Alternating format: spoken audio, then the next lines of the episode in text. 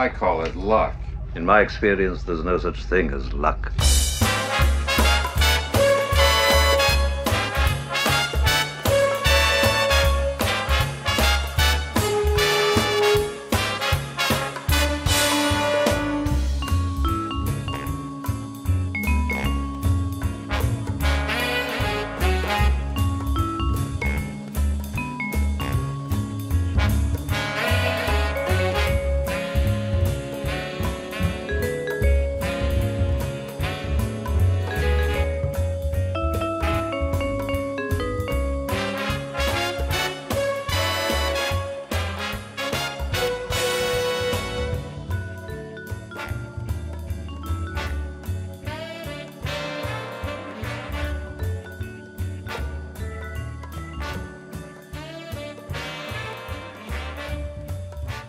Hello, and welcome to episode 21 of the Canto Bight Dispatch. I'm Emily Lind, and with me, as always, my co host, Brittany Brown. We have seen The Last Jedi. That's what we're going to be talking about this episode. So if you haven't seen it, turn this episode off immediately. How you doing, Bye. Brittany? oh my god, I, I, it's, it's like on my mind. It's like someone on Twitter put it. It's like when you, when you like break up with someone, or someone breaks up with you, and they're like they're still on the brain. And I, I feel like I've been like broken up with, but in like the best way possible. Because it's like this is like the best relationship of my life, and I'm like I accept this. Okay, first question How many times have you seen the movie? Uh, two. Okay, me too. We are recording this on the Saturday night after it came out. Um, I saw it Thursday, of course, the first showing. It's right at seven, and then I saw it uh, last night at the IMAX. Okay, so how are your experiences seeing it? Okay, first time, super stressful. Um, I like I was excited, but I was very there's lots of things I was worried about.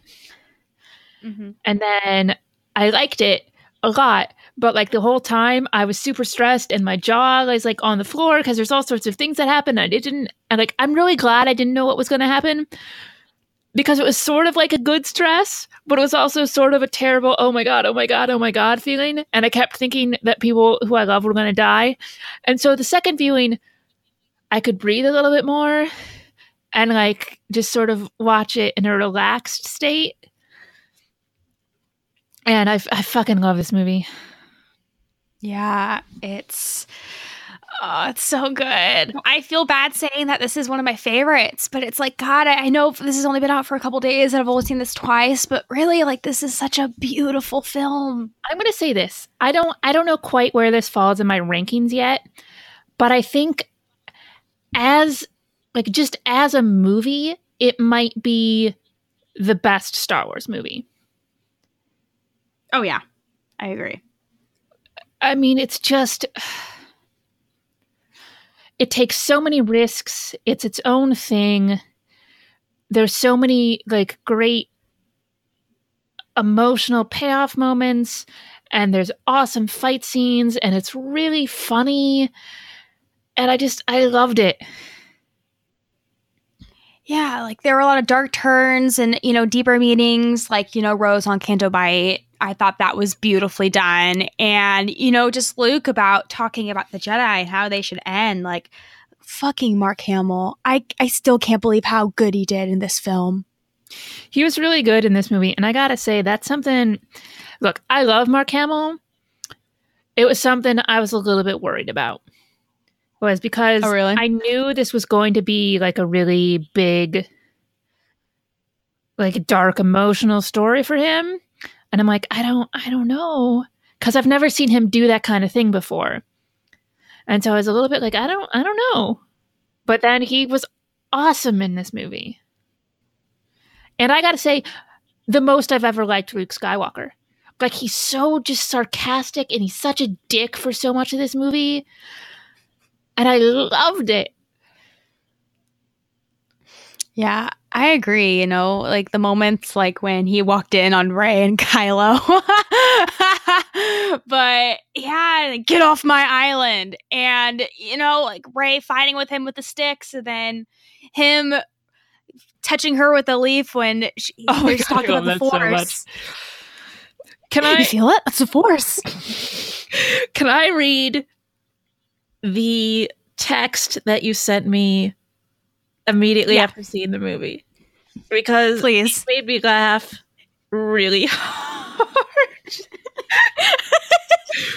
because I got at I mean it must have been like I think it was like right after you saw the movie. Yeah, it was like right after. I think I was like in the bathroom, just like texting, like ah. But Yeah, because it was like yeah, it was like was like like like one or two in the morning here. It's just I got three texts. I woke up to this because I was asleep. I woke up to, oh my god, R.I.P. in peace, Snoke. Also, I want to fuck Kylo Ben. Those are the three texts that I got from Brittany. it was like the first thing I saw when I turned on my phone in the morning, and it made me laugh really hard. I I agree with all those statements. I I am way surprised that they killed off Snoke. They sliced him like a fucking piece Oh of my God, bread, that's awesome. and that we we got to see Ben. Or yeah, I I, I saw Ben. I, I, I would like like, to see less of Ben, but I like Ben. I like oh, you got a Ben. Star Wars. You were just talking about how you needed to get a Star Wars crush, and now you have one. I know. I'm so happy. I love I love Kylo Ren in this movie. Like I'm not just fangirling him because I think his body is nice, but really he's such a complex character. And you know when they were when Snoke was like connecting their minds to talk, I loved that. I loved how they were able to, you know, talk to each other and they got to connect in a way because like they both kind of felt alone and then they touched and then they felt like their deep little connection and then when they're fighting with each other in the throne room, and Rey's like, "Oh my god, we can we can save them," and Kylo's like, "No, man, join me, Rey. You're no one." And she's like, "Ben, don't do this." I love how she calls him Ben Yeah. too. Like, I loved that touch. Like, I loved how she never called him Kylo, and every time, like the first couple times she was talking to him through the Force, like she was just crying, and she was like, "How could you do it? How could you kill Han Solo?" And he's like, "Yeah, I'm a monster." And I'm like, fuck yeah, you are. Like, okay, all right. I gotta say, as you can tell, we're gonna be a little bit all over the place this episode. I promise in the next couple Yeah. weeks we'll do like a more coherent, like scene by scene, storyline by storyline breakdown. We haven't we haven't really talked to each other much about this yet. Like we're talking a little bit in DM chat, but not in depth. So because we wanted to save it for the podcast. So it's gonna be a lot all over the place as we think about awesome things that we saw. yeah, but um, was there anything that really like genuinely shocked you about this movie? I was shocked that they killed Snoke. I I really wasn't expecting that in this movie. Um I think it's I think it's I think it's cool. I think it's like a risky thing to do because then like I mean Kylo's your big bad and I think that's that's a cool touch. I fucking love that everybody's Snoke theory isn't so much I'm sucky as it is completely irrelevant because he's just dead. I I love that, and that was like one of the things that people were asking me, like at the very end of the film, was okay. So who was Snoke? I'm like, it doesn't fucking matter. He's dead. Snoke is Snoke. Like, who cares? Like that's what it comes down to. Like he, he's he's like he's Yeah, a like- bad force user. yeah. th- Then again, like who cares that he could use the Force and he could do Force lightning and shit? He's dead. Like that doesn't matter anymore. That nothing matters. The only thing that matters is that this unstable 30 year old is in charge of the First Order now, which I fucking love that so much. I can't.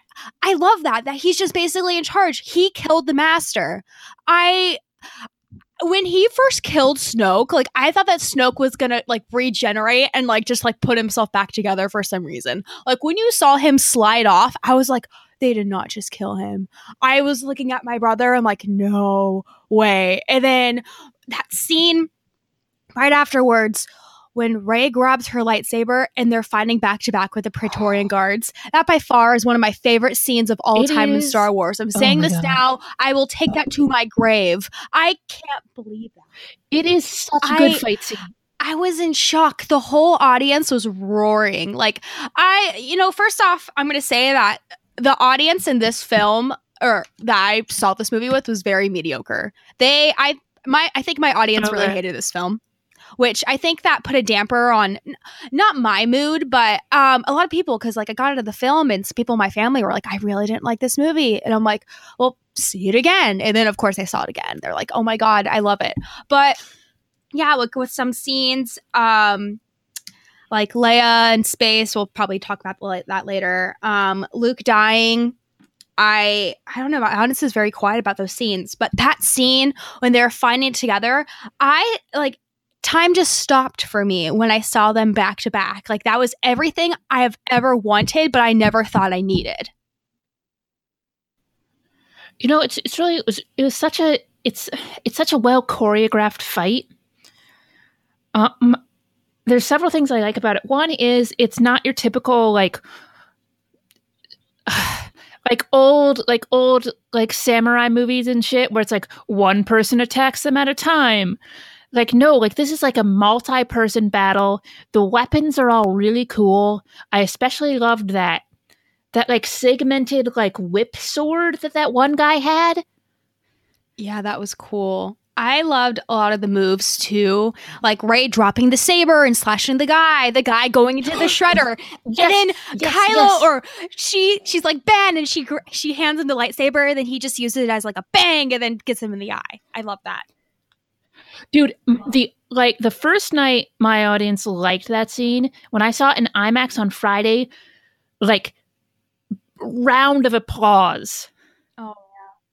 when he when he gets that guy in the eye yeah, my theater was just like oh, you know, kind of annoying about it. I felt kind of bad because like there was a guy sitting in front of um me, and he kept like looking behind me every time I would kind of gasp or do something. I felt like I was being annoying, but I got my karma back yesterday when a child kept kicking my seat the whole film.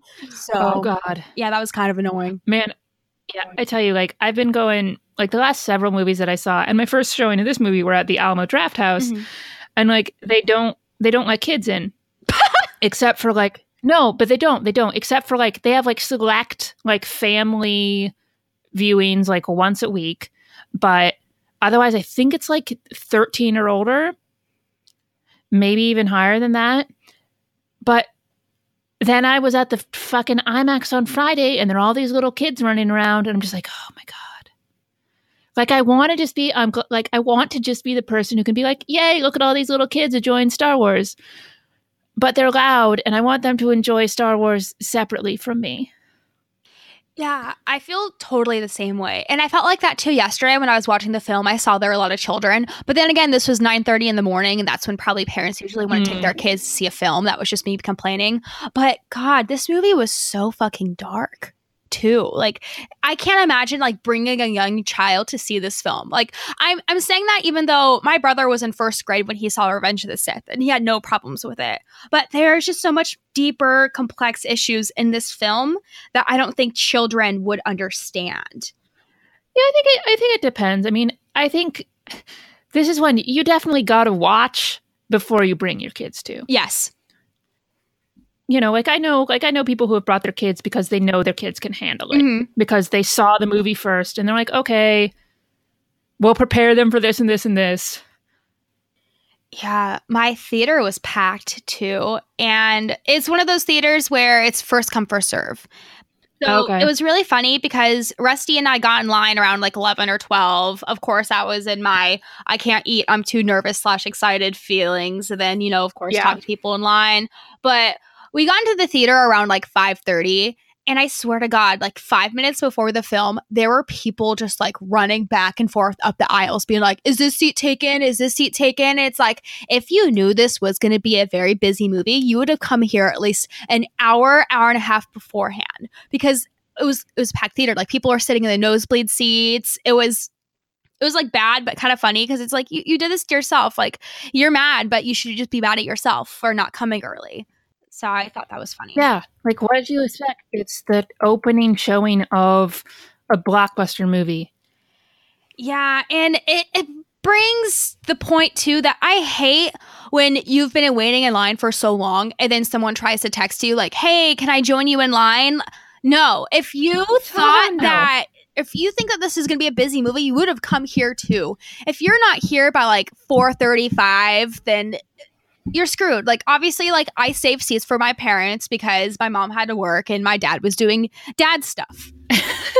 And it, it, dad stuff. Oh man, he he had so many questions. I was I was really looking forward to his point of view of the movie because there are just some there are very like odd but satisfying things that happen in this movie and I was surprised how much that he liked it. My mom loved it though. Like she's very critical, I think, of like Star Wars movies because I don't think she gets it 100%. Like she was in the party of I want Rey to be a solo or a Yeah. Skywalker, but she's like, oh, okay, I get that. But then she was like, do you think he's lying? And I'm like, no, no, no, no, no, no, no, no, no. like he's not lying. Like this is an em- this is the cue back to Empire Strikes Back. I think that Kylo exa- knows exactly whose Rey's parents are because she knows it too. Like he can kind of see through her mind that she knows that that her parents are truly no one. And I feel like this is something that Rey has known throughout the whole film. So I thought it was really interesting that, that they purposely kind of drag this because they want to do the, oh, like who are Rey's parents? But I feel like we've all kind of known, or at least I've known that Rey has been a no one since day one. And shout out to my family for giving me shit for two years because I said that Rey was a no one and Rey is a no one. So See, I've I wanted Rey to be be a no one, but I didn't I didn't trust them to make Rey a no one because Star Wars likes to connect everything. Yeah, and when she was in that room or in that like cave thing and she was looking through that reflection, she's like, Show me my parents. I swear to God, I thought that was Leia at first. Like that reflection back. I'm like, oh fuck. Oh my god, I was sitting there being like, no, no, no, no, no, no, no, no, no, no, no, no, no, no, no, no, no. Oh man. I also was like, damn it, like the very first scene when we see that random guy saying, like, where are when he said the first word, because I swear to God, I thought it was gonna be Hux. But oh my god, Yeah. Hux looks so beat up in this film. Like he had such bad Dude, he looks like he did. Like he had such really he looks like shit in he this had movie. really bad bags under his eyes and i get that like Oh, ginger squad like we have really pale skin and it's easy to see like the bags under our eyes when we're really tired but man he he looked beat the fuck up but i love the He's got a lot. He's got a lot of stress in his oh life. my god with poe messing with it i love that Oh my god, I fucking like I already love Poe, but the amount to which I fell in love with Poe in that scene, I I I just I thought that was such a great seed. I thought it was so funny. And then you get the awesome action sequence with it. Yeah, that was beautifully done. The whole space, just everything going on. I almost feel like it la I I hate saying that I feel like it lasted like a little too long, but I'm just saying that because it's a two hour, 30 minute film. Like I would have loved to see like more things in this film. But uh, maybe that was just be me being impatient and wanting to see Luke Skywalker. I think it was mostly that. But It didn't it didn't seem as long to me the second time. I think because the first time like it, I was just so stressed. Yeah, me too. I'm like, and okay, I gotta say one thing. Um, I love Poe and BB-8 so much with his little happy beeps buddy line. I'm like, oh, like, eh.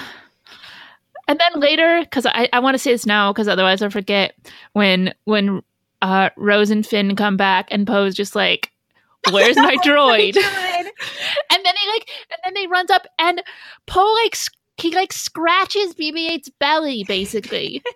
and it's like the cutest thing in the world. I love how he was like happy to see Finn, but he's like, "Where's my droid? Where's my droid?" And then BB-8 comes out. He's like, "My buddy!" I just, He was so happy to see BB-8. mm, ah, But no, yeah, but like going back to that first opening sequence, um I mean there's a lot going on there. Like I mean, first of all, it's just visually really cool when that thing when that dreadnought finally explodes. I mean, it's such like a massive visual like stunning thing to see. And even though we don't really know Paige at all, and now I definitely really want to read the the uh, Cobalt Squadron book, Squ- Squadron book, which is about her and Rose. You just in that like two minute scene, you get so much of that character. When she's just kicking the ladder, trying to get the thing, the remote to fall. Yeah. That was that was beautifully done. And then I want to touch on the uh, t- touch up on this real quick because I know that I will forget. But one thing that stood out to me in the most beautiful way from the First Order and the Resistance was the diversity of the people. Like they were just so many different people like there were you know asians there were you know a lot of women there were a lot of you know different um it, it was beautiful it was awesome seeing like that many like different different kinds of people like in the first order or in the resistance i thought that was beautifully yeah. well especially in the past because like the empire was always so much like w- white males yeah. like even in the background like everybody was a white dude mm-hmm. and i think it's really cool how much of this movie even even the like the non-speaking parts were diverse. Yeah, and God, just and then seeing Rose on Canto Bight, you know, looking at, you know, Finn was like, "This is a beautiful place," and then she's like, "No, dude, look closer." And you see the fathers, you know, getting abused, and then child laborers, and it's like, this is such a beautiful message, like in a Disney movie that I was so happy that they put in. But um yeah, people hate this movie though. Yeah, but you know what? That whatever. Them. No, not fuck them, but well, no, I will say this. If you go out of your way to like shit on this movie to people who are talking about how much they enjoy this movie, then yeah, go fuck yourself. Like if you don't like the movie, that's fine. And I also think, you know, if you don't like your movie and you're, you know, on your own Twitter feed or whatever, talking about the problems you have, that's like yeah. obviously perfectly acceptable. But don't be like, hey, you're wrong for liking this movie. Or here's the reasons that you shouldn't like this movie that you like. I'm like, no, just let me like this thing that I like. Uh yeah, I agree. Like I I was really surprised of the backlash that this movie like kind of got and Twitter was basically in a war on Thursday night and Friday. Like I've never seen Twitter so like s- split with opinions, but uh I you know that doesn't affect how I view, view this film. Seeing it a second time definitely opened my eyes to how beautiful this film was because I wasn't sure about a lot of things. Um I do want to talk about Leia though. Um the very beginning of the film when she and Kylo kind of have that moment and he resists to shoot, and then those TIE fighters do. And I swear to God, I thought they just killed her. I looked at my mom and I was like, holy fuck, they just killed her. I was like, this is this is cold, this is disappointing. And then you see her, you know, open her eyes in space. And that the very first time I saw that, it like took me away from the movie. I was like, no, no, no, no. I- I was I was fine with everything until she starts like pulling herself forward. I just I feel like all right, look, obviously I'm glad she wasn't dead. Yeah, yeah, yeah. Um I just and and I also I'm somebody who always wanted to see Leia use the force. I I just think it looked a little bit silly. Like it was a slightly like visually I don't know, like that. Well, that move. I and honestly, I'll say I feel the same way. Um, in the scene in the throne room when when Snoke is dragging Rey forwards, where there's just something about the visual effect of that that does not work for me. Yeah, I think it's safe to say that some of these visual effects in this movie were kind of off, but I forgive them for now. It's probably going to be something I'm going to be critical about in the next couple months because I'm still in like you know, like I just went on a first date with someone I'm in love. That, mm-hmm. That's that's what I feel like.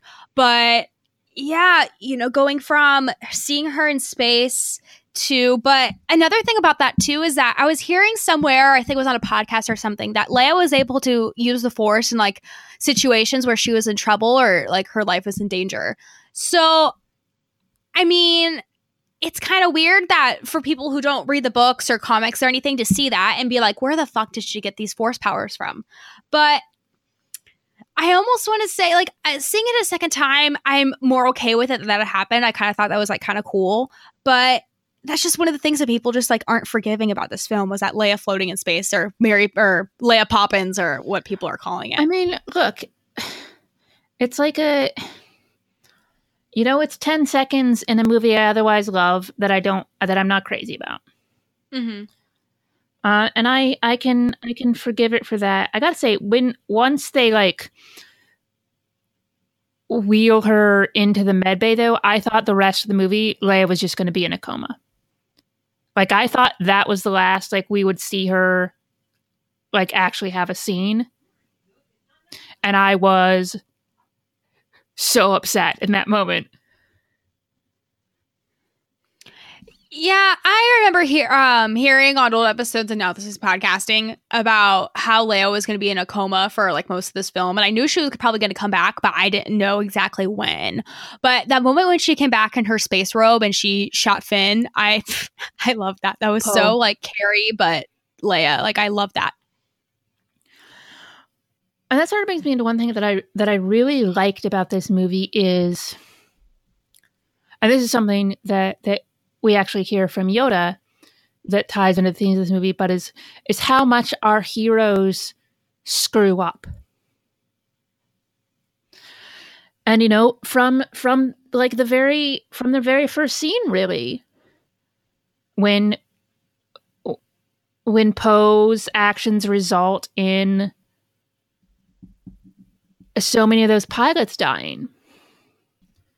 Yeah, that was definitely something hard for Leia to see too. After just losing her husband, losing like probably more than half of her fleet, just thinking of the stress and anxiety that she had, and like those like quick little moments, and having to be followed like by the First Order because they tracked him through hyperspace. I thought that was a cool touch too, but.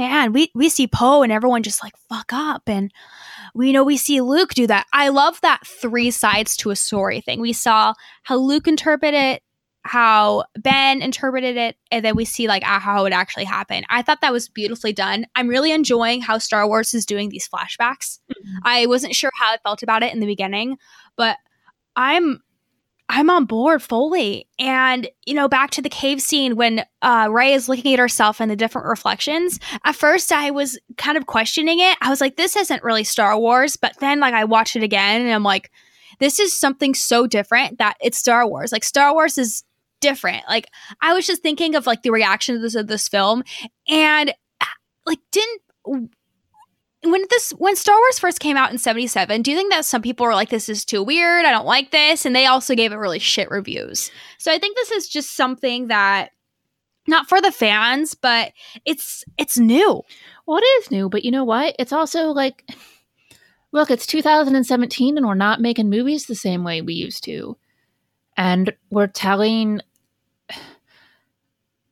I mean, look, I I love those original movies, but those original movies are also very much in the you know the the old sci-fi serial Buck Rogers like Flash Gordon um, ethos, and and we've sort of moved beyond that, and I think it's, it's important that the Star Wars movies move beyond that as well.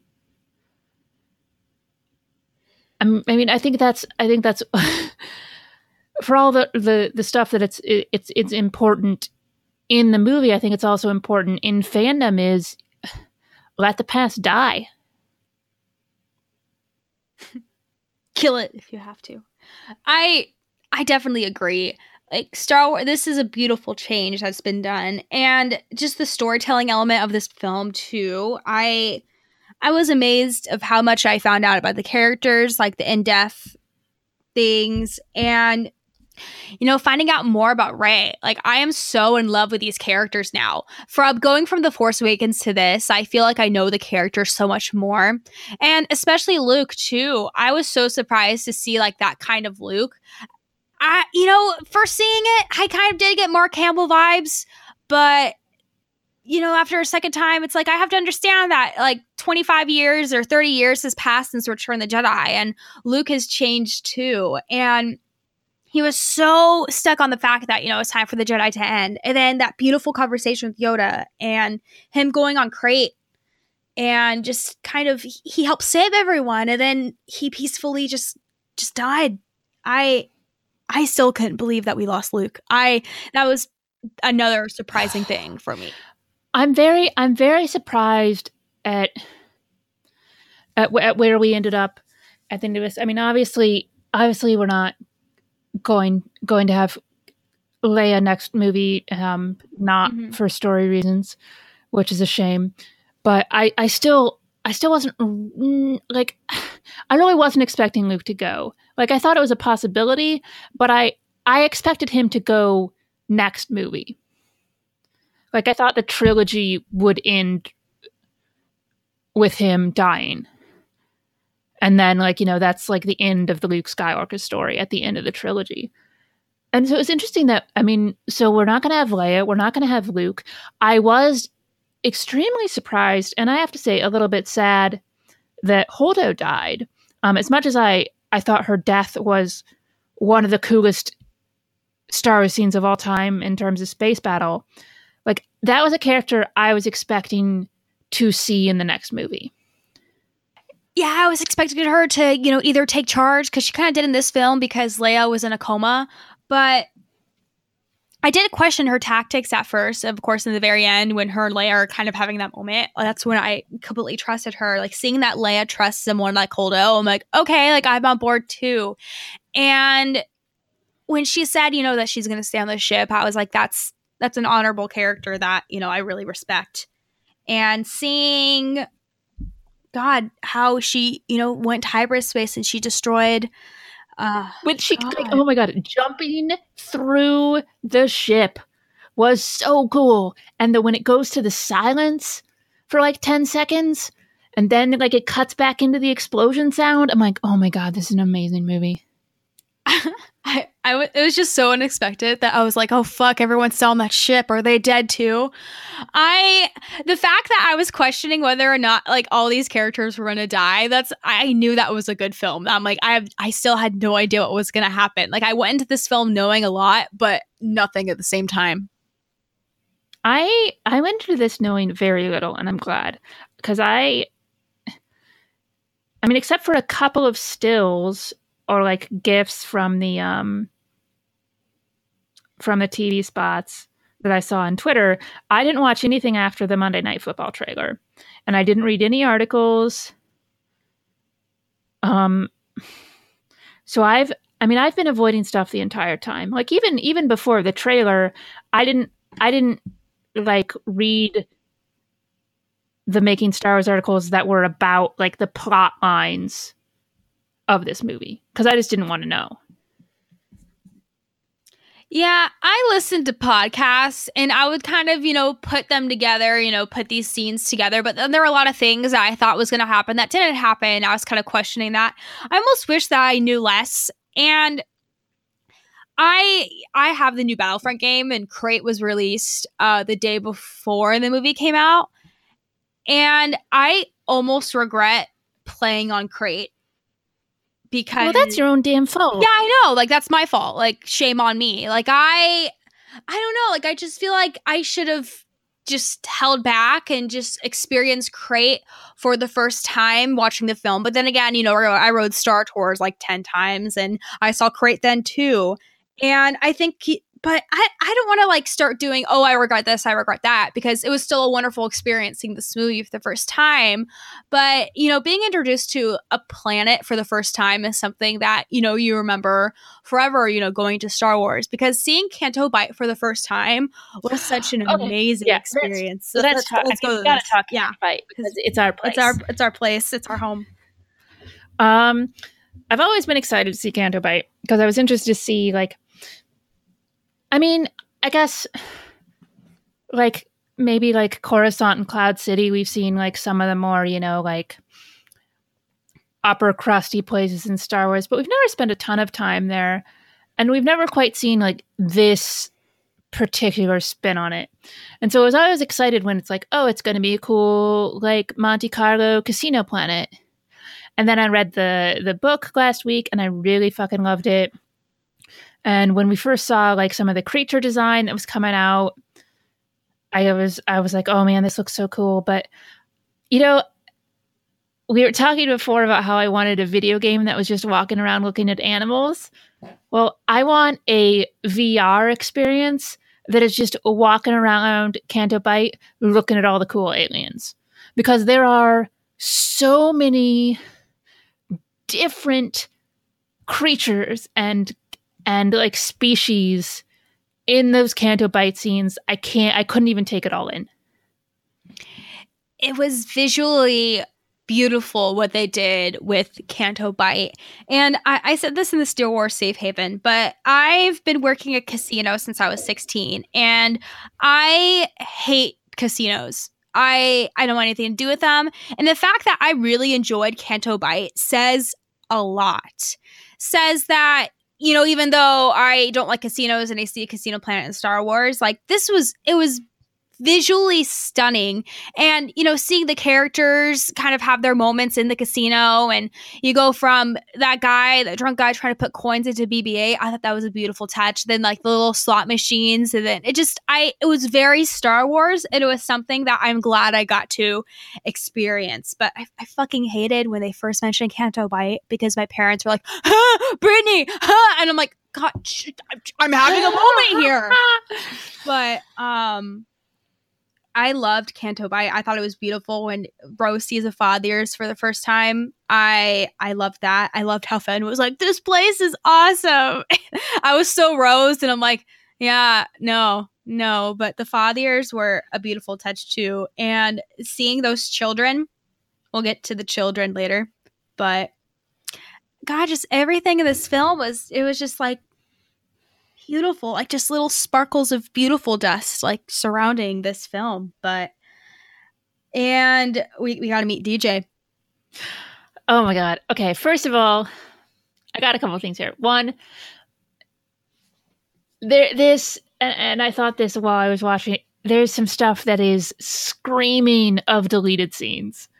Mm-hmm. Um, uh, I think a lot of, it with uh, with the with Justin Theroux's character, who we see for like ten seconds with the with the like bloom pin that Maz was talking about, and there there's an interesting thing when when they're getting when Rose and Finn are getting dragged out. There's this woman with him who looks looks up and is like, who are those people or what's going on? And he's like, oh, just ignore, just ignore. I'm like, there's something about like the way she looks up that it's like, oh, this is going to come back later.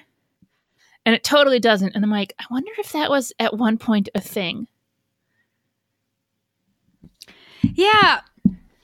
I don't know. I'm still, I think it's still weird that DJ wasn't actually the guy that they were looking for. I thought that they you know, because he didn't have the lapel, or he had the lapel, but someone stole it. what I thought guy. when we when when they're first looking for the lapel, and you see it on Justin Theroux, and I'm like, well, that's not Benicio. I thought here's how I thought it was going to go: is they're going to approach Justin Theroux, and some stuff's going to happen, and then it's going to turn out that Justin Theroux won it off of DJ in in like a game of cards or something and then we we you know and then we meet dj as the actual like master code breaker like that's like that was my um, as soon as we saw justin throw in the thought in the pin that's what i thought had happened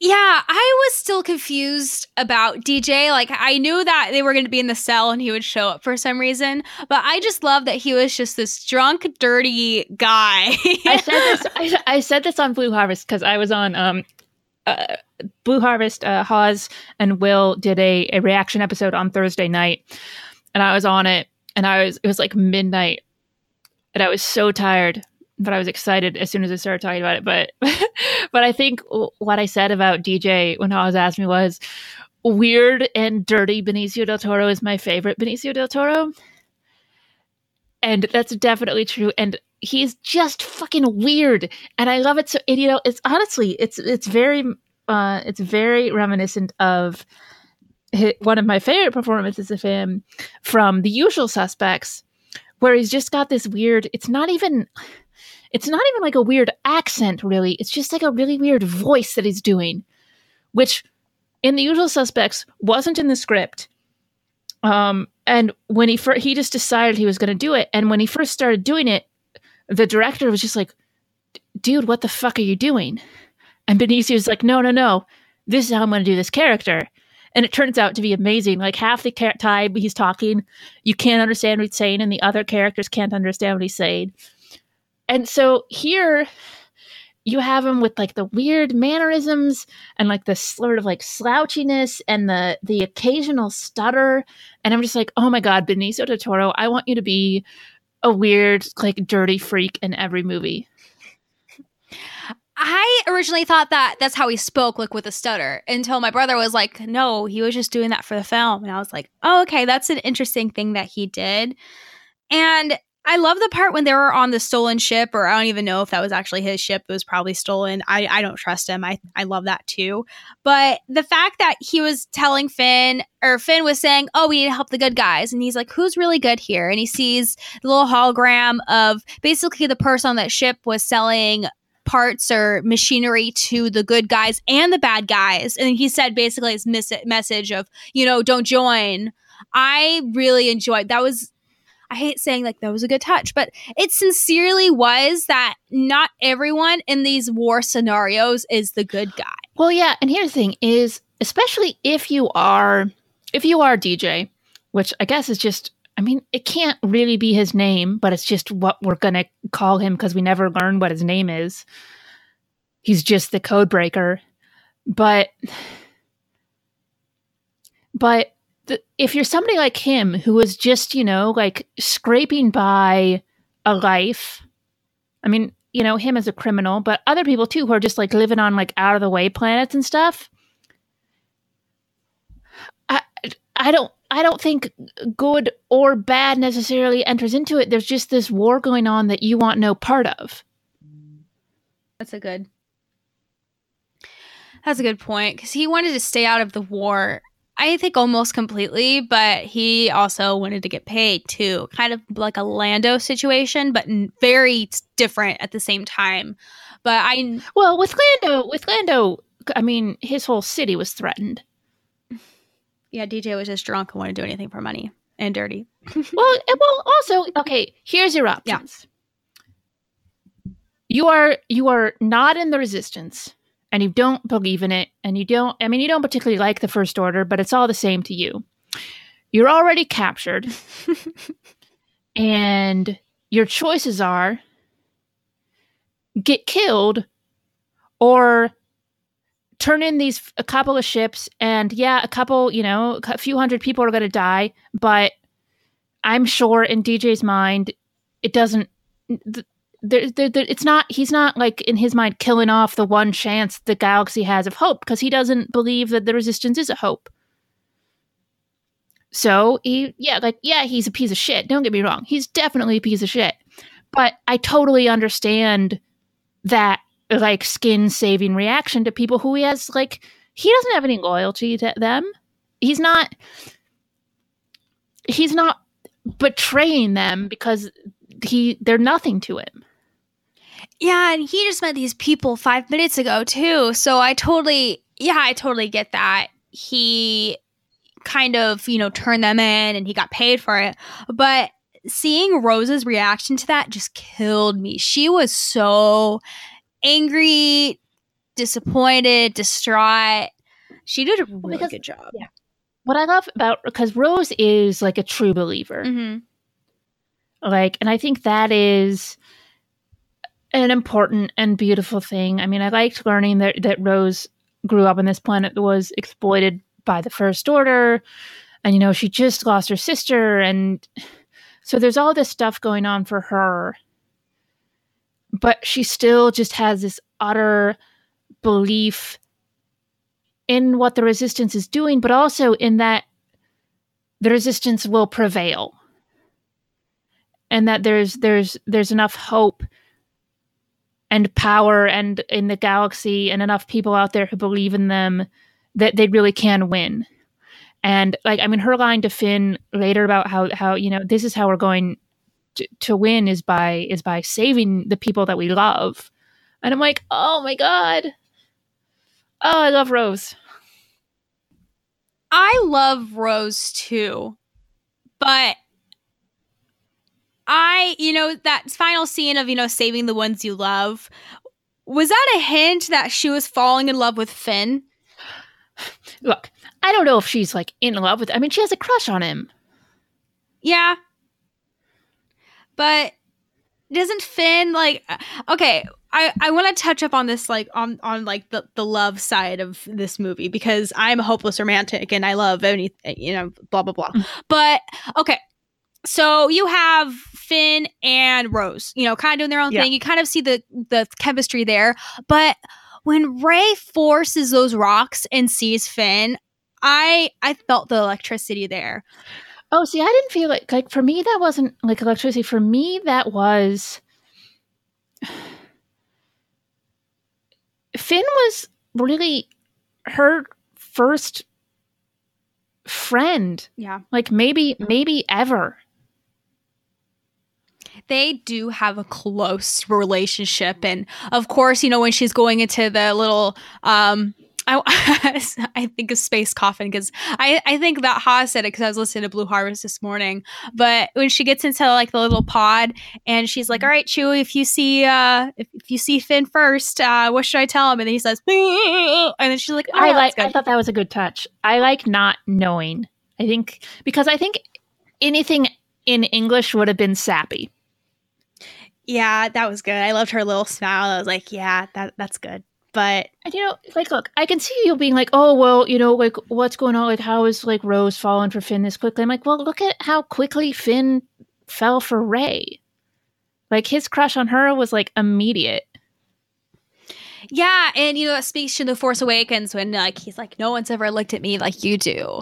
I definitely felt that. It kind of felt a little more like one sided with him than with her, probably because you know she probably saw him more as a friend, but you know there there was something, but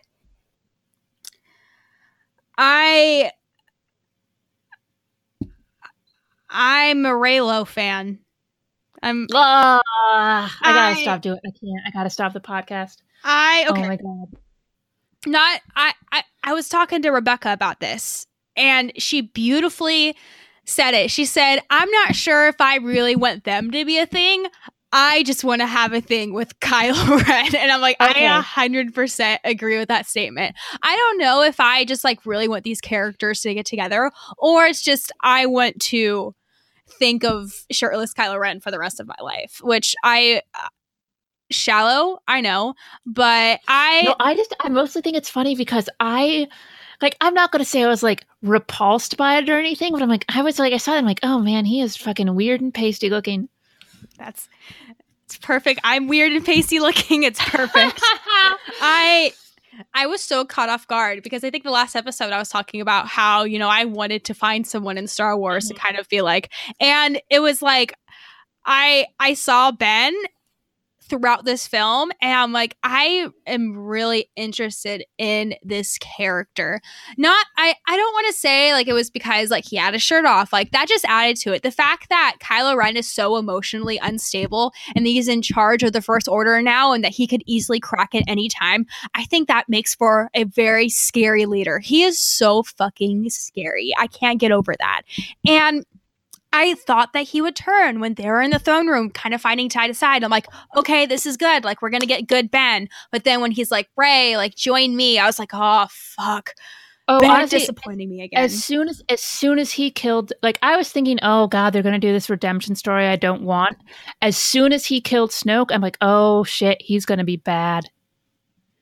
Because you don't I mean you don't kill Snoke otherwise.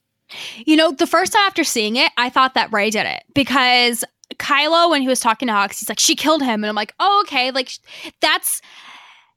That's how much I believed Ben is that he said something that was just totally not true. And I was like on board with it. I thought that was really, I think that was just either me being like stupid or me being like, oh, okay, yeah, like Ben, go Ben. But Well, He was what if- so- uh, speaking of that scene, one of my favorite small things is when Hux comes in and sees him unconscious lying there and and starts he starts to go for his blaster. dude, he hates Kylo so Dude, Much. of course he does. I love that. I mean, for a couple of reasons. One, because Kylo's fucking insane. And also because Hux wants to be in charge. And Hux doesn't have, like, choky force powers.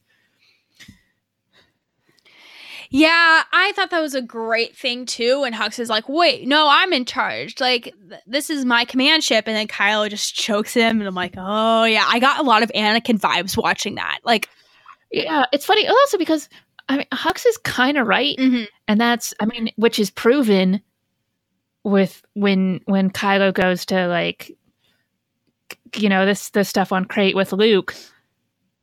I'm like, I mean, you're bad at this, dude. You're too emotional.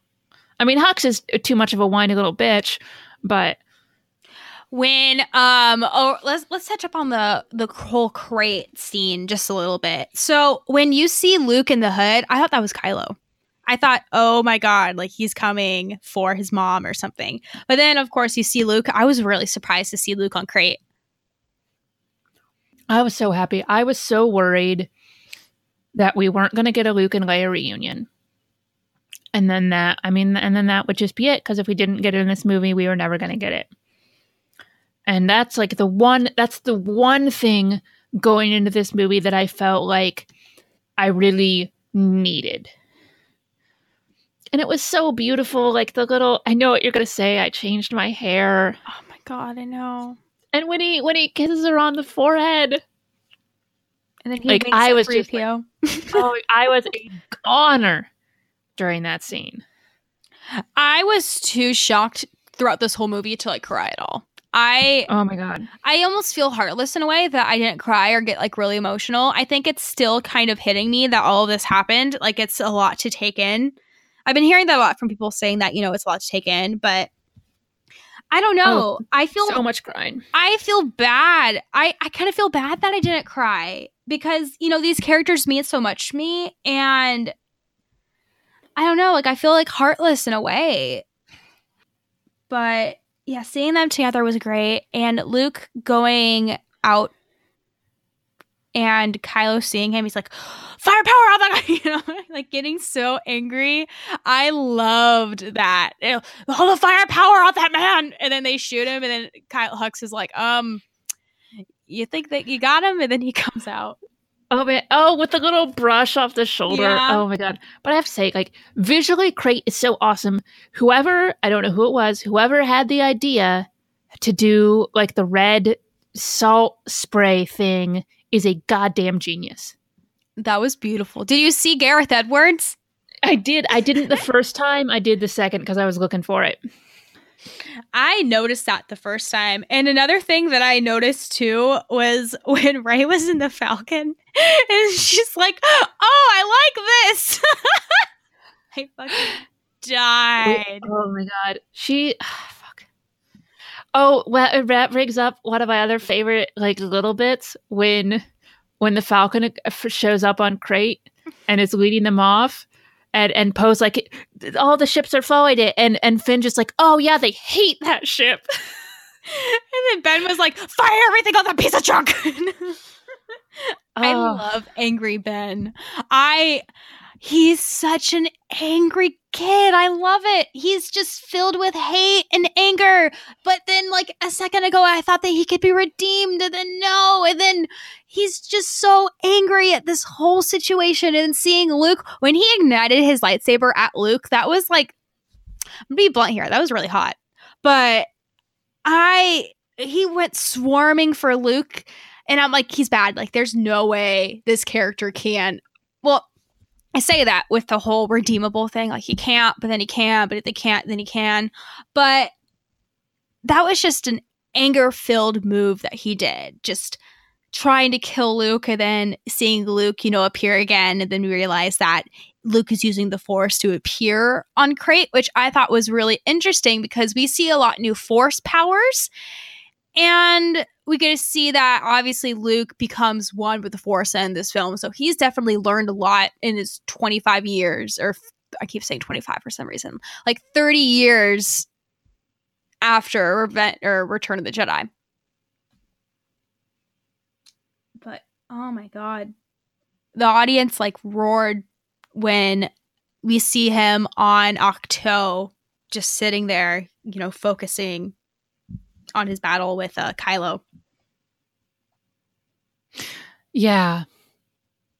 Like I thought that was like that's such a cool cutback.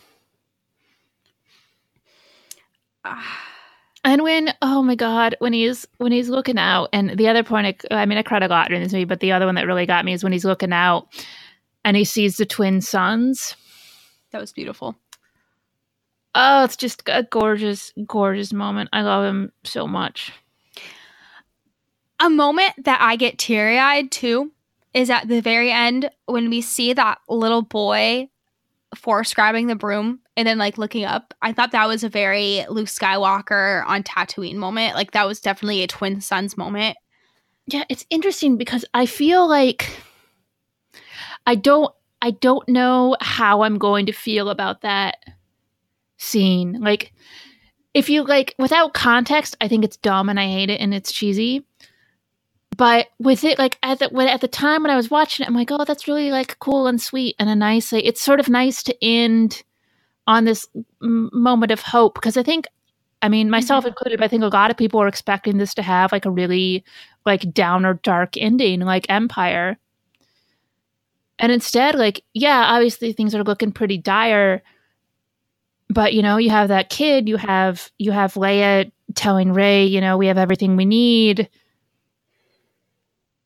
So there's this really like hopeful stuff going on at the end of this movie. Yeah, and seeing those kids, were, do you think all those kids were force sensitive? I I don't think so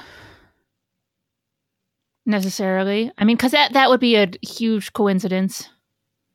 I only am kind of thinking they're all force sensitive because they were all talking about that battle on Crait like they were actually there. Or that one kid probably just told them about it. Because you notice, because they had like little action figures and they're like, Luke Skywalker. And then that guy walks in and he's like, blah, blah, blah. but ah, See, I wasn't sure whether they were necessarily talking about Crait or just about like the legend of Luke Skywalker. I think that was either right during the film or like right during like those. Act- I don't know. Like I feel like they could feel something in the force that something like that was happening.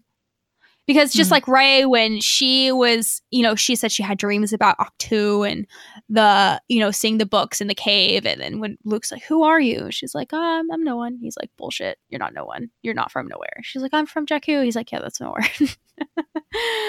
oh my God. But I'm trying to think if there's anything else I want to touch up on before we get to top three and emails. But Porgs. oh my porgs. I uh the night before the film, I uh, got two new porgs. So now my total is at nine. So I, I got another big one. It's like the same size as Dave Filoni, but it's like lightly colored, and I named that one in honor of um Mon Mothma. Yay! And I got the one that come with comes with the blanket, Oh, cool. and I named that one Porg to Fett because I think Rashad said that, and I'm like, that's beautiful. I love that because I, I need more girls in my crew, in my crew of nine Porgs. Right now, um, I like Mon Mothma is like laying down sleeping on my Xbox. And I think that's funny because I just haven't moved her because I haven't really done anything since seeing this movie other than work. Like I've been working like this whole weekend. But yeah, more porgs. But I don't know. The porgs in this movie, I really enjoyed them. I feel like we had a good amount of porgs. The fact that Chewbacca didn't eat that porg, okay, I have to say that was worth it. the fact that that pork, that roasted pork carcass, had the little pork feet still sticking off of it, made me laugh really hard. And when little, I'm so I'm going to say it was Gerald, was like his little chin was quavering. Chewbacca was so done. But And now there are porgs who have nested on the Millennium Falcon, which means there could totally be still porgs in the next movie. yeah, I think that's what they were probably hinting at, and Gerald was still there too. I love that uh Gerald was just kind of annoying Chewbacca like the whole film. And when Chewbacca was like sitting on the Falcon, where it's like, Have you heard from anyone yet? And he's like, No. And then you see all the porgs like tearing Like, into shit. Oh, and then you see Rey walking. And then you see like the porg's nest, and then Chewbacca just like yelling really loud, like ah. oh my god! But I loved how when after Rey or Luke threw the lightsaber, the porgs were like kind of like jumping on it. Yes. And I I really enjoyed the porgs and the and the the caretakers. I thought they were pretty funny. They were so funny. And that scene when she cuts the cuts the rock up and it falls down and crushes the cart. There's it's such a great moment because like the for the first couple like for the first like second, the caretaker is just like looking down where the cart should be, being like, What the fuck just happened? And it made me Looking up. love that caretaker so much because it was such like a it felt like a real character at that point. Oh, oh man, the be- Yeah. all the stuff there on Octuk. Like when when Rey is when when Luke is watching Rey, like with when she's doing like the stuff with the staff and the lightsaber. Like it's so beautiful. I just oh I like this movie a lot. I really loved seeing Rey and Kylo have their moments too. Like we've never seen something like that before, like them being able to talk to each other like with the force and be able to kind of feel their surroundings. Like when the the waves hit um Rey and Kylo was able to feel that. I thought that was a really cool touch to the film. Dude, when she first when she when she first fires her, her blaster and he kind and of he like totally like shits himself. But one thing I liked, one thing I really, one thing I really liked about all that is in until the point when Luke interrupts them, we don't we don't see them in the same place. So we're not like seeing a projection of Kylo on Ahch-To. We're not seeing a projection of Rey on on Snoke's ship. It's just them just them looking at each other. Like that's what we're seeing. And I thought that It was that was really that was a great way to do it because it I think it would have been distracting to like see them there. So instead we're just seeing like close-ups on their faces as they're talking and reacting to each other and I thought that was a really good choice. And just everything stops. It's just them. Like there's no music or anything. You kind of hear that like haunting kind of noise in the background of, you know, you know that this is like the force putting them together. But I think that Snoke was kind of bullshitting. I know that he like kind of brought them together, but at the end of the film too, you see that they kind of have that like quick little connection and then Rey kind of closes it off. Oh, I think yeah, but I think that I think Snoke opened that connection. Like I don't think that would have I don't think their connection would have existed without Snoke. And yeah, it lasts after Snoke dies, but I think that's because at that point they had already been bridged.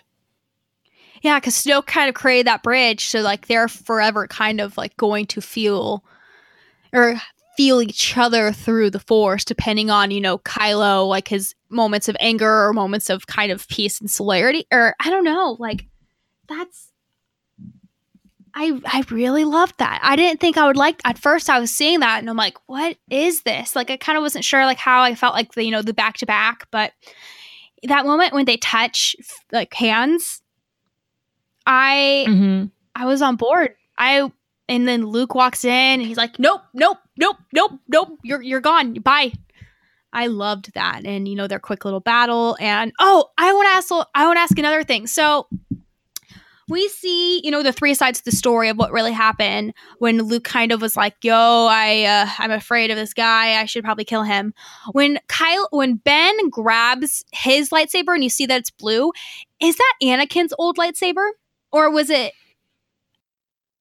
like hit like did he create one I I I don't I don't know because I can't recognize lightsabers based on their hilts. because an interesting theory that i have is that the reason why kylo wanted that lightsaber in the very beginning because he felt like it, it like it was his like he that was his lightsaber and you know i don't know like the whole bleeding thing if he wanted to bleed it but i don't know but the, But see, like if it, if it was, then I'm very curious as to how he lost it. Yeah, that's also a good point too. But I just love seeing him with a blue lightsaber. Like I was always thinking, okay, like what color lightsaber do I think Ben had? And the fact that it was blue was really cool. And the fact that Luke was battling on Crait with the blue lightsaber too, I thought that was interesting. I was I felt kind of weird not seeing the green one, but I feel like that lightsaber has always been like with Luke. Like that was Luke's original lightsaber and you know, seeing like project him projecting himself through the force on Crait, I think that, you know, he chose that lightsaber to use because it, it was with him and his family, but yeah, I thought I thought that was an interesting that was an interesting um way to go because of course it was a projection, so it could have been it could have been whatever he wanted it to be, but he wanted it he wanted it to be the blue one and I think that was that was really cool. I wasn't sure how I felt too about Luke's kind of hair and beard change and on those those scenes in Crait. I think I probably need some more time to digest that and have like kind of people or articles explain to me like, okay, like why was Luke looking so different on Ahch-To versus here? Well, because I mean, for me anyway, that was sort of like that was what Luke would look like if he wasn't a crazy old hobo on an island.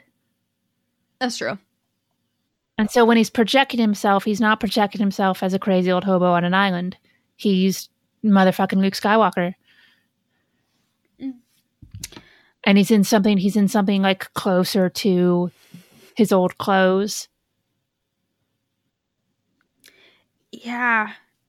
I I I was just really happy to see him on Crait, but let me see if I can find another thing. Too, I made like a tally list of like how many people died in this film because there's just so many um, that I forgot. I had to like go back and be like, oh my god, this character died too. We lost Admiral Ackbar. Yeah. Paige, Snoke, Holdo, Phasma, and Luke. I was really surprised that we lost Phasma though. Like kind of I was disappointed again in Phasma. Like I think I was listening to a pot or to Blue Harvest when you guys were on. And when Phasma showed up, I was like, oh yeah, I forgot about her. You know, I feel like if they had, I feel like, and I felt like this with The Force Awakens, which is people wouldn't have a problem so much with Phasma if they hadn't mismarketed her and they really they really really pushed Phasma as this super cool big bad and then she's just not really in the movie. And and so I think we're still seeing the like residuals of that which is they should they like if she had just been like Phasma in the movie and like there hadn't been like this this whole like build up about what a badass she was, I don't I don't think that would have annoyed me nearly as much. Because then it could have been like, oh, look at this cool little character who's in this movie for a couple of scenes.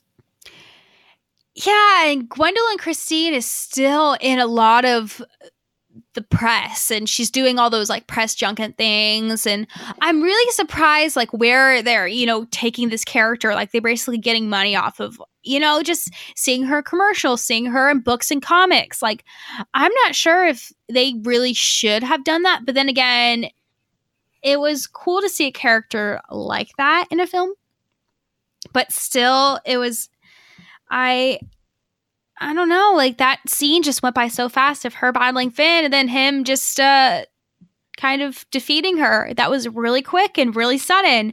And oh my god i hate him calling her chrome dome so much I I like I hate it. Like I felt like a physical like you've got to be fucking kidding me when he says that in this movie. I felt like that with the green milk. I was like I was so disgusted. it was disgusting, but fucking Mark Hamill sold it so much that I thought it was hilarious. like just the look that he gives her when he takes the swig of it. Like, yeah, you want to watch me do my daily routine? This is what I fucking do. I'm so bad, but I loved it. I oh god, when I first saw that, I was like, oh no, no, no, no. But I could tell that this was a Rian Johnson film, even though I've never seen any of his. Like, it was just so different. Like when he was adding, like when Rey was sitting there, you know, thinking like when she saw like life, death, and then you saw like little images of like you know the flowers, and then like the death, and then the porgs, and then like the crushed porg eggs. Like I thought that was a cool touch. And then you know the ultra dimension Rey, when she's inside the place and she does like little snap and she's like, "Show oh, me Oh, my yeah. family." That was really interesting. And you know when Bro or when Paige kind of passes out on that ship and then she opens her eye, we see the close up on her eye. That was very different too. We had never gotten really a scene like that in Star Wars before. But I'm trying to think of anything I've missed before we go to top three or emails. Okay, I want to say, I mean, because it's such, there's so much here. I mean, the obviously all the stuff with Yoda is great, but what I really want to talk about is that I think in the end, like there is there is some truth to to Luke uh, talking about how it's time for the Jedi Jedi to die, and I think at the end of this movie we learn it's really time for them to be reborn because he tells Kylo he's wrong when when Kylo says that he's the last of the Jedi. But when Luke is is for for the first lesson or maybe the second lesson, I can't remember, is talking to Rey about how the Jedi were romanticized after they were wiped out. And I think that's really true. Like we have this idea of this Jedi, you know, the honorable Jedi Order and you know these great like you know Knights of the Republic, but if you look at like the prequels and the Clone Wars, what we really see is the Jedi like really fucking up a whole lot of stuff, like pretty much constantly, and I liked having that be acknowledged in a movie. Yeah, and and Rey sitting there on the rock, you know, kind of thinking about everything, and him basically being like, if the Jedi die, that means like the Earth and the world or the world dies, and that's not a good way to think. I I understood why he I genuinely understood like why Luke thinks the Jedi should end. And I totally agreed with him at that point, but the Jedi being reborn, I feel like that's a good thing that Luke was kind of, you know, talking to Ben about when he's like, you know, if you strike me down, I'll always be with you. And it's, you know, this is only just the beginning of the war. Like, I thought that was just a beautifully said speech. Yeah, and, of I course, mean, and of course we see that that Rey has the Jedi books, so Mhm. whatever she takes from them and whatever she decides, you know, to either utilize or leave behind. I, I like the idea of the Jedi maybe becoming something different and better than they were. Yeah, I I agree. I'm excited to see New Jedi, but I'm I'm really sad that in two years we're gonna get like a final story to this trilogy. Like I want to live in this era for as long as I can. I want to inhale everything that is going on in this moment of this film forever. Like we will never again be at a place like this where we know we're waiting for the next story of this trilogy or the last story. Like we are wonderfully stuck where we are right now and it's both wonderful and it's just so sad because we've lost so many people. We're not going to get Carrie, we're not going to get Luke in the next film and I I don't know how to handle that. Yeah. Man, if we don't get Lando Calrissian in the next movie, and and it's they can do it, they fucking set it up. He can be one of the people who got the transmission, you know, like for you can just have it be like there there was something going on, like so it wasn't like he didn't want to respond. It could be he couldn't respond. But God damn it, give me Lando in the next movie. I want to say that we're going to get Lando. We're going to get someone. We're going to get some things somewhere because there's no way in hell that no one's going to answer Leia's message or no one didn't. Because, like, who wouldn't? Like, I couldn't believe that the First Order had really killed that many people. Like, there were only about like a handful of people on the Falcon that was like the rest of the Resistance. I couldn't believe that. What there was like 20 people, including Neeb Um, Uh, do we know the name? Uh, I mean, obviously he has one because everybody has a name in Star Wars. But the other, the other like alien pilot dude, Yeah, Poe's Yeah, friend. Poe's friend. I forget his name. Okay, the one with the but big I. I like I like him. I love how Carrie's daughter. I think her name's um on the film. Um, It's like Lieu- Lieutenant something. I don't know, but I loved how Billie had a bigger role in this film. Yeah, I liked her being part of Poe's um, misguided uh, mutiny. She looks so much like Carrie, oh, though. dude, she really does. Like some of those scenes where like they're like kind of trying to hide it, I'm like, yeah, like when like they kind of smile at each other, I'm like, that's so her daughter. Like I, I love it, but then it's like, oh, they look so much alike. Like I almost wish that you know, like I love having Billie in the film, but God, like that's so like that's that's Carrie's daughter. Like that's so Carrie's daughter. Just how she does everything, and I loved how seeing her in like the very beginning of the film when they're uh leaving the planet. That was great too. But um, yeah, th- that I guess that was our scattered thoughts. Oh wait, um, real quick, I want to touch on Yo- Puppet Yoda. I've listened to a lot of podcasts reviewing the film and talking about Puppet Yoda. I think that it looks so weird because the Force Ghost thing looked very different between this one and the the or the original trilogy. I feel like they could have tr- should have tried to make the the Force Ghost kind of thing very similar or used a similar puppet. But then again, I kind of like how this is Rian's interpretation of a Force Ghost and of what a Force Ghost c- should look like. I think that's the main thing of this film is that that's how Rian Johnson wanted it to look and that his his opinion of how it looked. Or Yeah, to and I say, um, because I talked about this on on Blue Harvest. I mentioned that I, I there was something in the way that Yoda looked that I really didn't like. When I saw it the second time, didn't bother me in the slightest. Like I don't know, I don't know what the change was. I don't know what it is that I didn't like the first time. Maybe it just like it looked, it was just different, and so the second time I was I was used to it. Second viewing didn't bother me at all. Yeah, I agree. I, I definitely feel like, you know, the first time seeing it, I, there were like some issues with like how the puppet looked. But then again, it's like, you know, blah, blah, blah, because we're Star Wars fans and we're critical in the things we love. But I don't know, just seeing Yoda was really good and it felt really good. And that was very original trilogy Yoda when he stroked the lightning down and was laughing. I loved that so much. We didn't get a lot of backwards talk too, which I was really happy to not get as much because that's how original trilogy Yoda was like. Yes, it's like, and this is my problem. Whenever he's in the fucking Clone Wars, is every single sentence is the back is the backwards talking, and I'm like, that's not that's not how Yoda was in the movies. Yeah, God. Overall, though, I was really happy to see Yoda. I I really Oh, wanted yeah. to see Anakin, though. I really wanted to see some other Force ghosts, but you know, maybe we'll get that in the next film.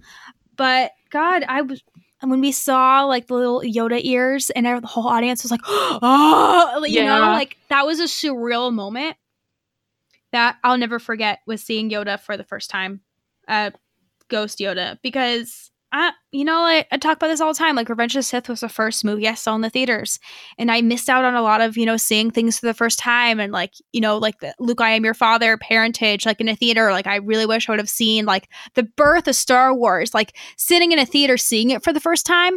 But then again, like we're getting so many beautiful memories of seeing these films for the first time that I, I to take it back because this is so much fun. The anticipation the waiting for so long, you know, getting the trailers and then getting the films, you know, being in the theater, kind of nervous, excited, stressed out to the point where you can't eat. That's just me. But, you know, like it's such a great experience and I wouldn't take it back like ever. Like I'm so happy that I've got to experience like this whole Last Jedi stuff with you, Emily, and just with Oh, everyone. yeah. I'm really happy that, you know, this is all happening right now. I'm getting a little teary eyed. I'm just really happy. But yeah. And I just I feel like there's going to be there's so much stuff to talk about in this movie, and we're going to be talking about it for so long, and it's just I'm so excited now for for what's to come in Star Wars. I'm so so excited to see what Rian Johnson's trilogy is going to be because now I just have utter faith in him. Like whatever he says his trilogy is going to be about, I'm I'm down for it. Give me whatever. I don't even care if it's something I don't. I, you do a fucking Boba Fett trilogy. I don't care. I just want I just want Rian Johnson Star Wars because I think I, I just I think he's great, and I like I like what Rian Johnson thinks Star Wars is. Me too. This was such a beautifully done movie. I'm so in love with this film. I'm pissed as hell that I'm working tonight because I really want to see this again. Like, I would have loved to see this movie again today and tomorrow. But that's the thing, though, is that usually by like the third or fourth film, like viewing, like I get kind of tired of it. Like, I want so much more of this film. Like, I, I want to inhale everything that is The Last Jedi for a very long time. Like after my final on Monday, like I'm I texted some people in class. I said, "Hey, we're, we're gonna go see Star Wars. Want to go?" And they're like, "Hell yeah, I'm down." Like I, it's it's something that I just I want to keep on experiencing and, and seeing things for the first time. I'm trying to think if there was anything that I didn't notice the first time seeing it after after seeing it the second time. But um I did notice, I think BB8 says I have a bad feeling about this because Poe's like, oh, only positive beeps, my man. So I gotta say though, and I, I, I had, I, I was gonna mention this and then I completely forgot about it because too much to talk about. I was so glad we didn't actually hear that line in this movie because I, oh really, I fucking hate that line. I only want it if it's goddamn Han Solo. Otherwise, uh, fucking kill the past, man. Stop using that line. It's stupid. Stop it as my boy Ben says, let the past die. Oh, I love, I fucking love Ben. I, oh, I fucking hate him. Such... But I think, I think he's an interesting kind of villain because, like, Darth Vader and and and and Palpatine too are both very controlled, and Kylo is not, and I think that's and good choice. Oh, also, it's scary. something because I don't think he's scary at all. I think he's just a whining little brat. But that's kind of why I like it. But um, when oh, I, I was gonna say I like him destroying the mask. Be- yes, because I I love Snoke just calling him out on it, being like, "Stop tr- trying to be a stupid little Vader clone." You look dumb. And I'm like, yeah. You know why? Because it's better. Like, look, Darth Vader aside, he's one of the greatest villains of all time. But if you're trying to tell an emotional story with your villain, you can't have him in a mask. Oh, did you notice too when Kylo Ren did the like kind of risky business slide thing? Oh, yeah. I loved that, but that was kind of weird to add. I but think that was like when he. I mean, the, the floors of a spaceship are probably pretty slippery. or when we see that iron ironing Hux's clothes. you know, because I've talked, I've talked so much about how I want to know like the like everyday like inner workings of like the First Order and the shifts. Oh my god, I was so happy to see that. I'm like, of course there has to be a fucking ship like dry cleaner. and of course, they all have gorgeous, amazing, clothes. like perfectly clean uniforms. There's got to be a reason. There's got to be a way that they handle it all, because you're talking about what, like, uh, like a million. How many people are on that on Snoke ship? Like a Probably million. A million, yeah, man. I mean, the thing is huge. Like, it was like making the star destroyers look like like fucking the size of X wings. So I just I don't know. It made me laugh and I liked it. It was a nice touch. Give me more of that. Uh, I'm so mad that he's not directing a nine or writing and directing nine. I know. I mean, look. Here's the thing: is I I love the Force Awakens, so I you know I don't want to be like eh, fucking JJ's back, but I just I liked what Rian did so much that I'm just like I want this to continue forever. I do too. I I oh God, I want Rush Rian to just do like fan fiction for this movie forever because or just for like the future. And uh, I know that sounds kind of weird, but it's like, you know, I want Rian's interpretation of like how he wants this to end and how he wants this to like kind of like go on, you know? Yeah. I'm just in love with Rian's story and Rian's interpretation of all of this. This is it's beautiful. It's I I'm still in awe. I've never felt like this with a Star Wars film before. You know, obviously, you know, you get out of the film and you're like, "Oh my god, this is amazing," yada yada yada. But I I can't get this movie out of my head. It's been you know three days since and or two days. I, I can't count. I'm weird work schedule. Yeah. but I, I I can't get this film out of my head. I can't get everything. I can't get you know these characters, Oh, these yeah. situations. It's, It's like it's it's such a- imprinted in my brain. a meaty film. Like so much more to it than any of the other Star Wars movies. I want more. That's all I'm gonna say. I want more. I want it all. I I want to cut it open and crawl inside it like a tauntaun. I want Ben. I want everything. I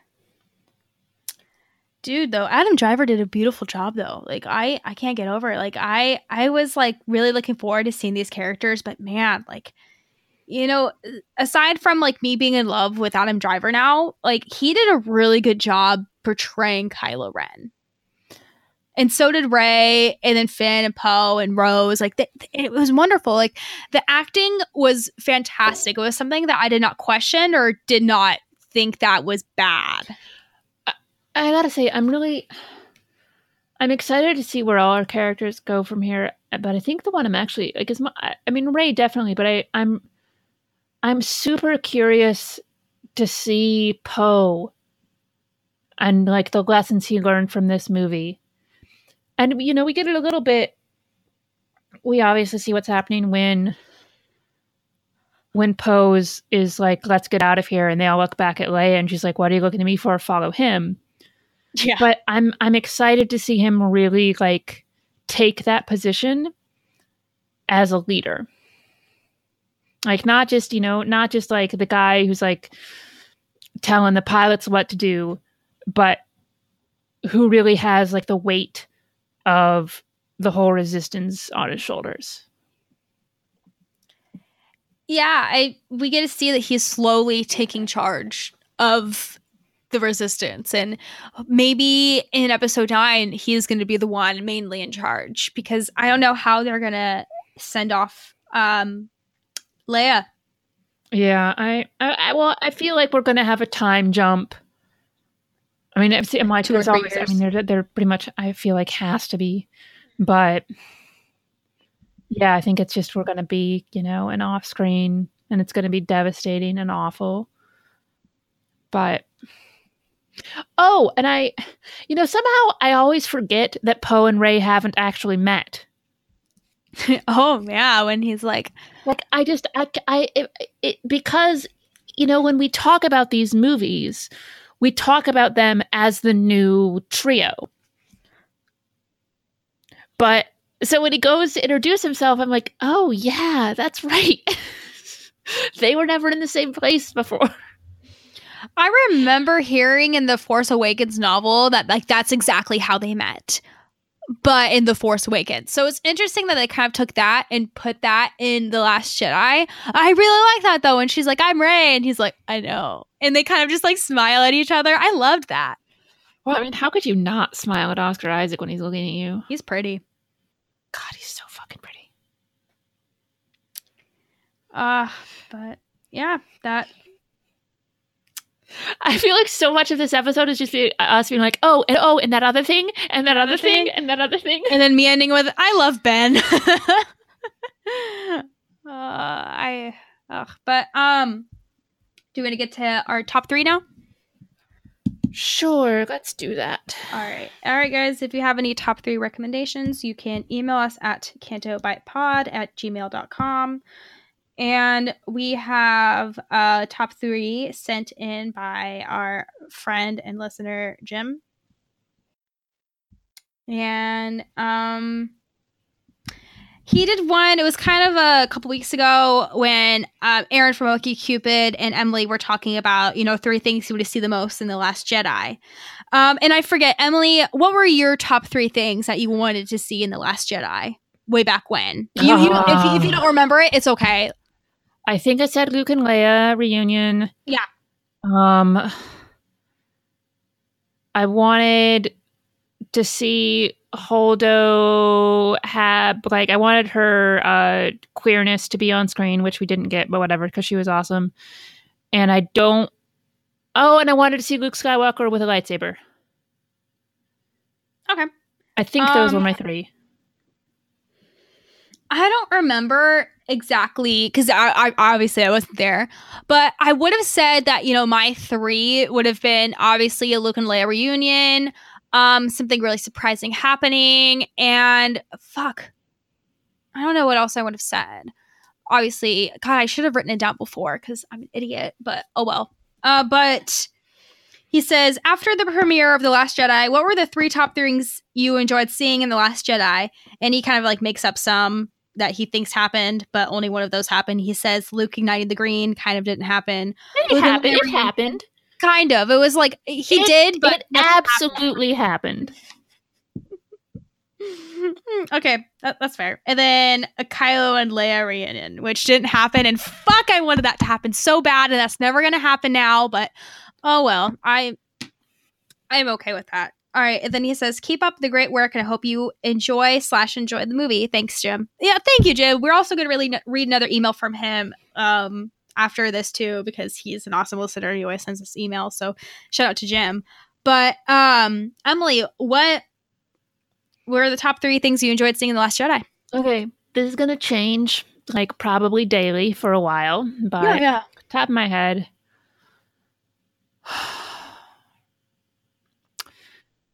The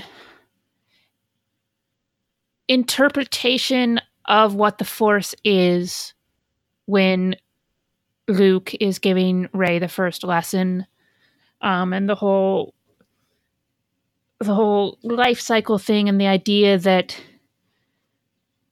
the Jedi don't own the Force; it connects everything, and it's it's so much bigger just than the Jedi. And I thought it was one of the most beautiful interpretations of what the Force is that we've seen.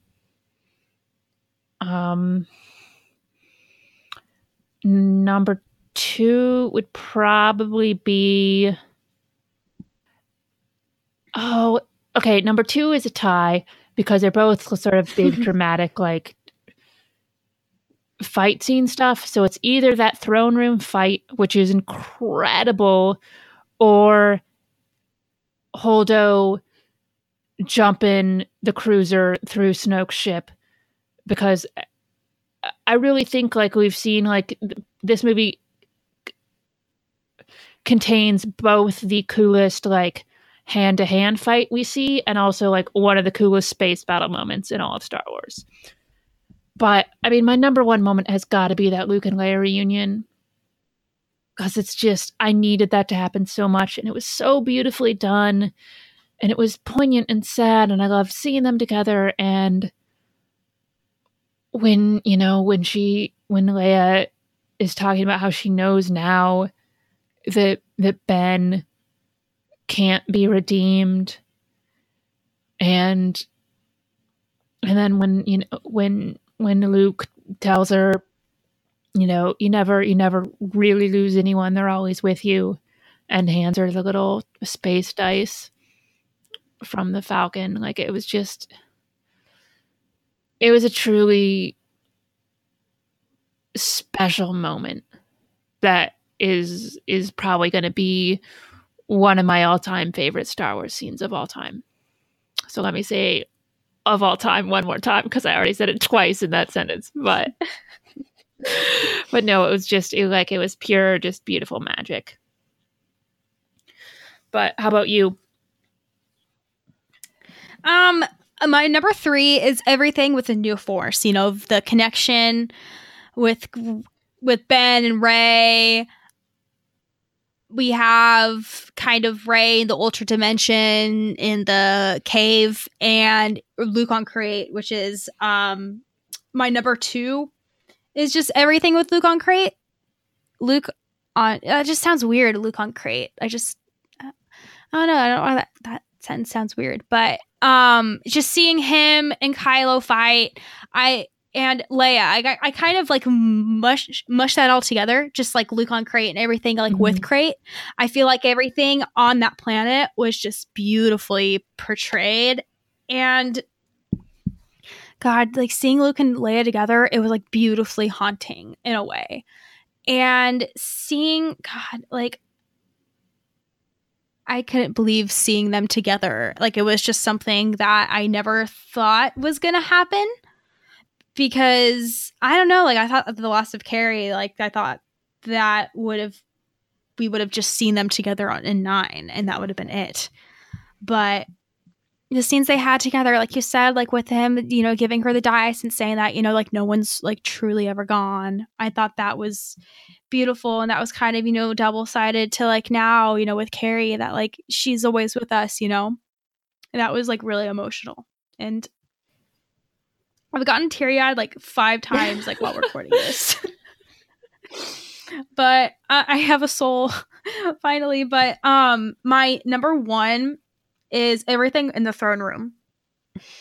And the leading up in the elevator when Rey's like, Kylo or Ben, I can help you. And I was like, oh yeah, I bet you can. But no, um, everything in that throne room from Snoke dying to them, you know, back to back fighting the Praetorian guards. I thought that was amazing. I never thought anything like that would happen. Like time froze for me when I saw them back to back fighting and you know just seeing them together because we've never seen that in star wars before like a bad guy like a you know kind of a bad guy and a good guy like fighting together. Like i've i've taken a or um i just finished taking a um international film class at Mhm. state. And we've seen like some movies like from um china from korea of kind of like a bad and good guy you know teaming up and like fighting together. So i got a lot of like old movie vibes while watching, you know, that scene. And that reminded me of like all those movies I've taken that class because we see a lot of things that we never you know would see in a movie, you know? Like I I don't know, just seeing them two together like work together, that was one of the most beautiful and amazing things I've ever seen from Star Wars and it is one of in my one of my top favorite moments. And I really don't want to just be saying that. Like, I genuinely feel like five months later, like, I'm still going to view that as one of my favorite scenes because I cannot get that out of my head. I want all the stills from this movie, like, hung up in my room. Like, just, I want, like, this movie was visually stunning that I just want shots Yeah. of everything It's, it's gorgeous. Movie. for my phone savers. It was just it was visually stunning. Like I I loved it. But yeah, um that was my kind of clusterfuck of top 3. I I hope you understood it. If not then oh well. but um yeah. Thank you uh Jim for the email. But um here, let's get to do you want to read Jim's other email? Sure. Okay, this is from Jim. Let's see. Email, email, email. Dear Canto Bight Dispatch. Oh my fucking god, that movie was so much fun. There's so much to talk about with the new movie, and I can't wait to hear your reactions. While I had tons of feelings during the course of the movie, the one I want to talk about is how much I hated BB9E or BB Hate. First, the little bitch tells on Finn, Rose, DJ, and BB 8, but then when they capture them, he has the biggest shit eating grin on his droid face. I didn't even know it was possible for a droid to make that face, but I swear to God he did. I wanted to punch his round body after that. I hope when Holdo ripped the ship apart, he was sucked into space and has to spend eternity floating through the galaxy with space fireflies. Anyway, what's your opinion on BB-9E? Is he the most hated droid in the Star Wars movies? Your listener, Jim. I think this is my favorite email of all time. Okay, Oh. now, first of all, for whatever reason, I've decided that BB-9E is actually a female. yeah, me too.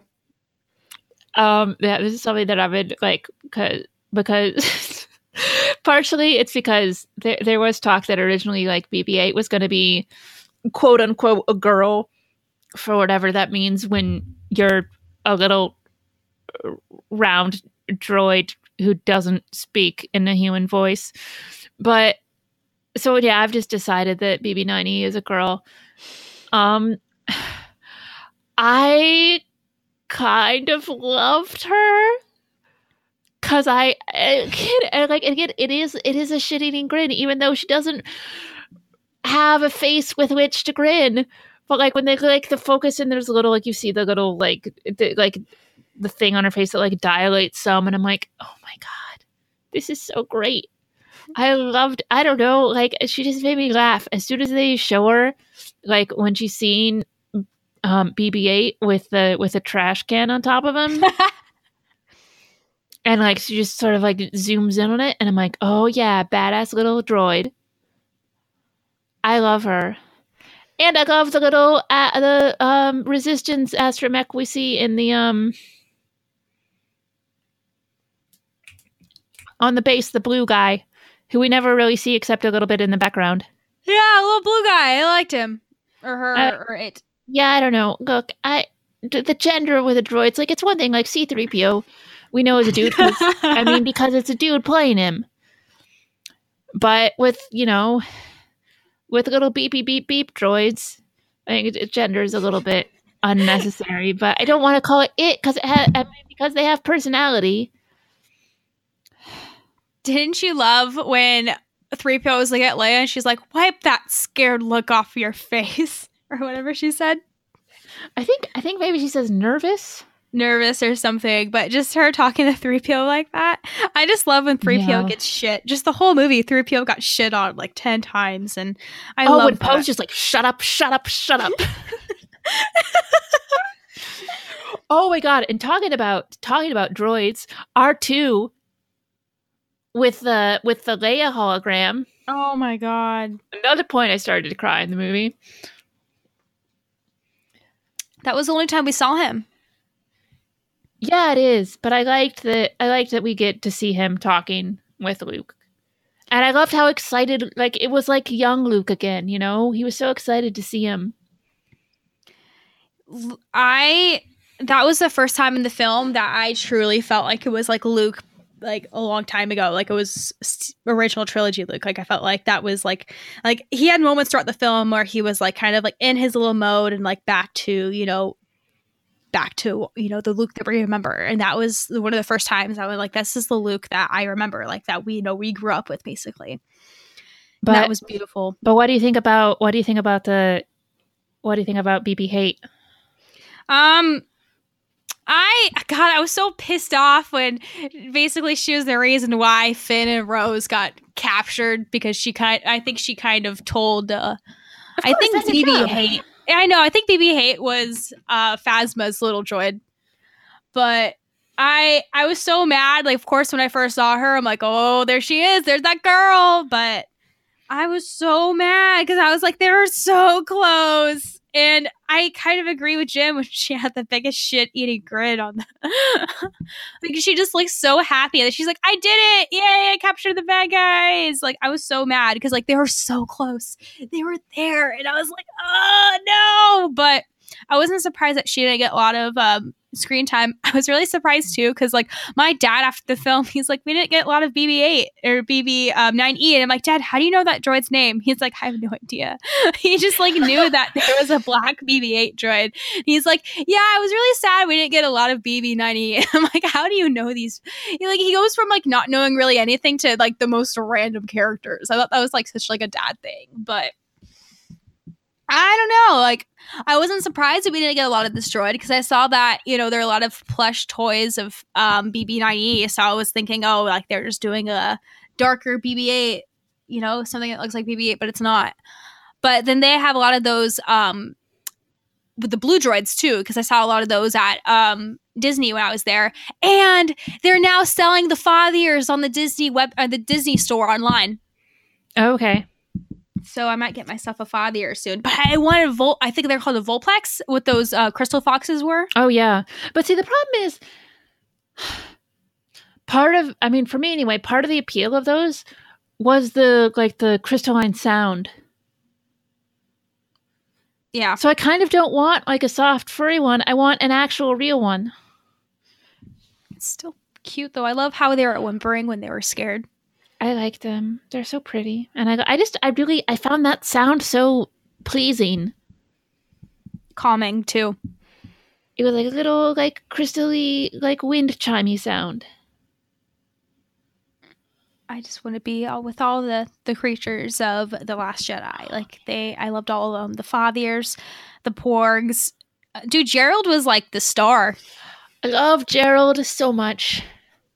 I I was really happy that we got a lot of Gerald. We didn't get a, we got only a little bit of Porg abuse, but Hey, um I, I will say, Chewie pushing Gerald off the um the helm seems a lot less violent in the actual movie. Oh, I know. like it Like, seems in the much trailers, it seems much yeah. more of like a brush than a slap. Yeah, it was just Chewie being like, "Hey, I need you to move. I need to be able to pilot the ship without you screaming." I really do think that that Porg was trying to imitate Chewie, though. Oh, definitely. Definitely was. And that's adorable. And I want them to have adventures together. Okay, I'm going to say this is something that I didn't feel while I was watching the movie because I was so engrossed in the movie. But afterwards, I wish Chewie had gotten more. Oh, in the film, And I, I, yeah, I really hope he does in nine because I like I, I, I need to see him. I need to see him and Kylo, man. I need to see him like take a fucking shot at him. again, yeah, I, I loved how he was the one who kind of broke down the door. Then Luke was like, "Chewie, what are you doing here?" I loved that so much, but I really do wish that we got more Chewie too. Because I feel like even though Chewie is like an original trilogy character, he is so much in this new trilogy too. Like Rey loves him. Like the, the Falcon is his and Rey's. Like even on Battlefront, they call that version of the Falcon Rey and Chewie's Falcon. So Oh, that's cool. Yeah. But you know, they're a team. And we finally got a Leia and Chewie hug. Oh, We that was deserved- nice. We we deserved Yeah, that. Ugh. But um probably because they got so much shit for not having it. Oh man. I wanted a little more of R2 also. Yeah, But I feel like we're finally getting at a point where we're kind of weaning away from the droids. But 3PO had a lot more time in this film. But yeah, I I I was kind of sad. Like now thinking about that, I really would have wanted more Chewbacca. But then again, it's like, what does Chewbacca do other than to kind of do, we kind of just interpret like what he thinks and what he says. but. I don't know. Um, do you uh are here? I'll I'll read Rebecca's email. Okay. Um, she titles this sub part two. Hey ladies, I saved your email to my contacts now so I can easily email you guys from my phone, hence this email. um, I was just emailing to agree with Britt that Kylo Ren is hot. Thank you. Holy fucking moly. Also, what do you ladies think about the chemistry between Rey and Kylo? I was never a Reylo fan, but after The Last Jedi, I may have changed my mind. Yours surely Rebecca. All right, thanks, Rebecca, for the email. I am 100% with you that I was never a Reylo fan. I kind of laughed at these people who thought that Reylo would possibly th- be a thing. Like, I remember watching The Force Awakens and the part where, you know, she's in the chair and he's like, oh, I see it. I see the island. Like, I thought that was really hot for some reason, but I think that was just me being weird. But that's when I was kind of like, okay, maybe. But this film, just they had this connection. I don't know if it's like just the force. It's like, oh, like people with the force have this connection. But I felt a lot of purposeful chemistry in this film with these two characters, especially when they're on the elevator. When she's like, I could save you, Ben, and she calls him Ben. The fact that she calls him Ben, she sees him as a human and she sees him as redeemable. So I, I like where this is going. I like how at the very end of the film, she was very mad at Ben. She's like, fuck you. You, you screwed me over again. But that's just how it is. But I I'm kind of on board with this. And I, I hate that I'm saying that because I'm part of like there are a lot of, you know, fangirl erotic shit with, you know, Kylo and and Rey, and it's kind of weird, but I I don't know, like I'm I'm kind of for this right now, and I think this is gonna be kind of a short term thing. It's probably because I want to fuck Ben, but I I don't know. I'm really excited for these characters and what they're gonna endure in the next film. I mean, for me, the moment that like okay, like I've never liked it. It's always like it grossed me out a little bit, but I could see them having chemistry like for the first part of this movie. But as soon as he tells her like you don't have any part in the story, you're nobody except to me, and I'm like, nope, dude, that is the most like typical like abusive dude behavior you can possibly have which is like i'm the only one who thinks that you matter and who thinks that you're important so you should only be with me and forget everybody else forget all your friends. That's that seems like nah that is a not just a red flag that is uh, horrifying that's the thing that fucking scares me is that even though that happened, like it doesn't register in my brain like how much of a fuckboy that comment was. And you know, like that, oh, you're a nobody to but to me, like I took that as okay, like or when I first saw that, I'm like, okay, like there might be something here, but that's just so fucked up. And the fact that that's not registering in my brain just just I, I hate that so much. And I hate that I still kind of want this, even though he's a piece of shit. Uh, I, yeah, like I, I hate that. I, I hate that that happened and that he's still a dick and that I still kind of want this. Like I shouldn't. I I'm I'm pathetic, but I know. I mean, there's all there's all sorts of dick characters that I've had crushes on, not just in Star Wars, but various fandoms. I mean, see every talk we've ever had about Mendo, or see like 20 minutes ago when I was talking about DJ. But for, I don't know, there's the particular kind of dick that Kylo is that I just doesn't appeal to me at all. Yeah. It's I think I don't know. I've never in any sort of media been attracted to the oh, but he's really just the wounded guy who had a really fucked up childhood and now he's damaged. I'm like, nah. I, I don't know what it is. It just I find it like it just leaves me cold. But I don't like you look, you know, if you if you like it and you're like I don't there's nothing wrong with that. It's a fictional character. You're allowed to want to fuck whatever fictional character you want. I think this is like my first time like wanting to like like seriously like you know as an adult woman mm-hmm. liking a character. So I think that's why I'm so conflicted. Oh, okay. But yeah, um thank you Rebecca for the email and yeah, go Ben. But um yeah, that's um like that, that, that was our review. look, like we said, this is really sort of all over the place. Um, we were talking. I think in the future weeks, we're sort of going to devote episodes to particular storylines and really dig into them. So I know we like we didn't we didn't talk about anything particularly in depth, but like we'll do an episode where we talk about Luke and Rey. We'll do an episode where we talk about Finn and Rose, we'll do an episode where we talk about like the resistance political stuff with Leia and Holdo and Poe. So, I mean, there's just so much to this movie. We're going to be talking about it a lot for the next, mm-hmm. you know, several months at least. So, you know, if you want something a little bit more coherent and and and step by step, we will we will have it in the future. But you know, we just saw this movie for the first time two days ago. So we're still on the excitement levels.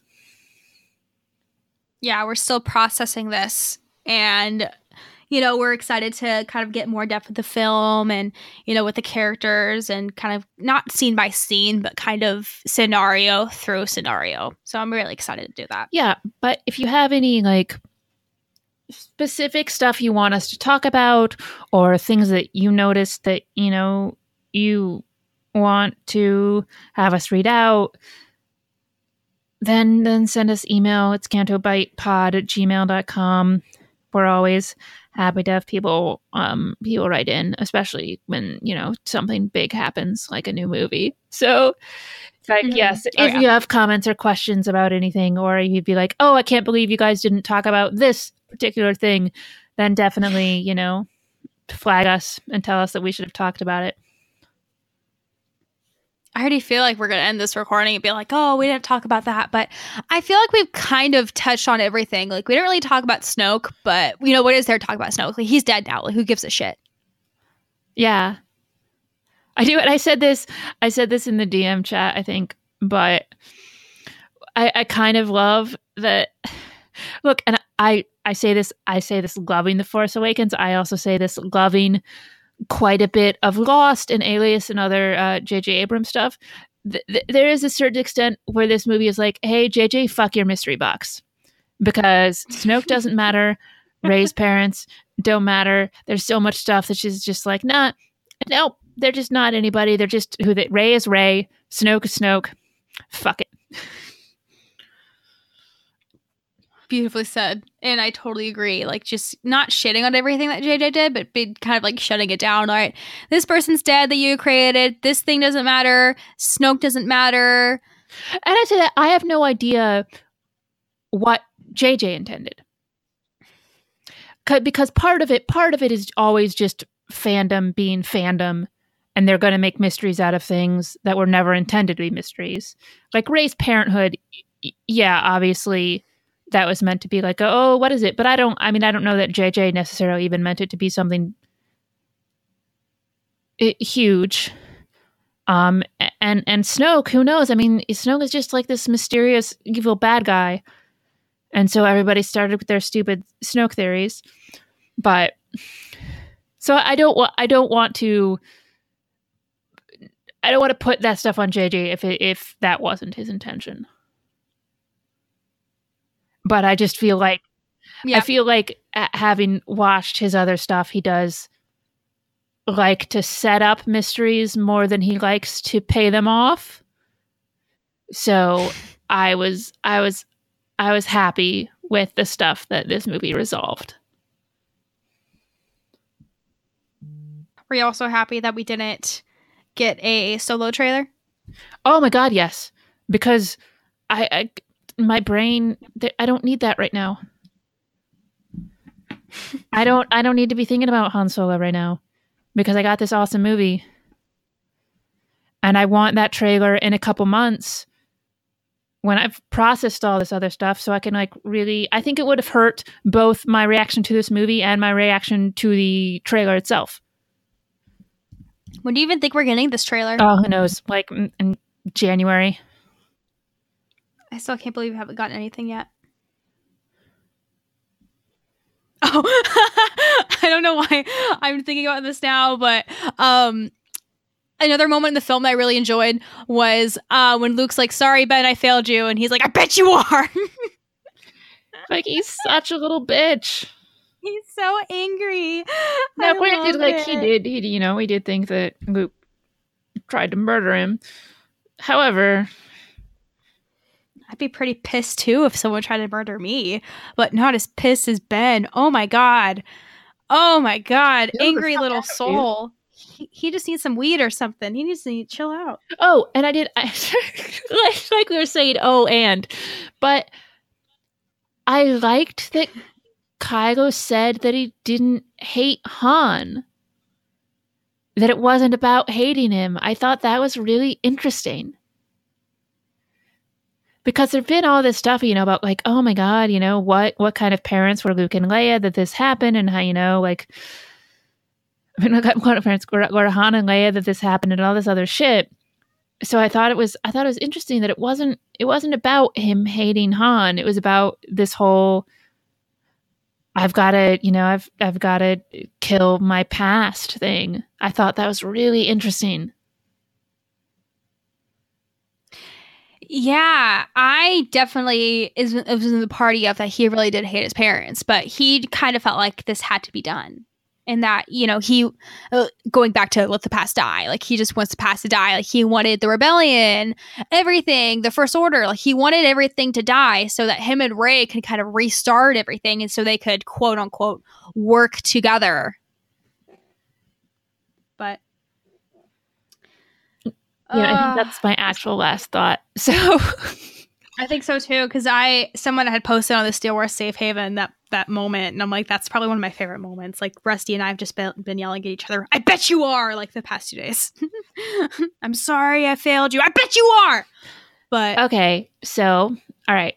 You can email us at cantobightpod at gmail.com. You can find us on Twitter at cantobightpod. You can find me on Twitter at EF Lind. That's at E F L I N D. How about you, Britt? you can find me on Twitter as Canto Britt. Alrighty, everybody. I hope you enjoyed this kind of messy episode, but I I don't know. I love hearing just people's like instant reactions. So I hope that you guys do too. And we will see you next week with some more coherent, well developed thoughts, I promise. Bye. Bye.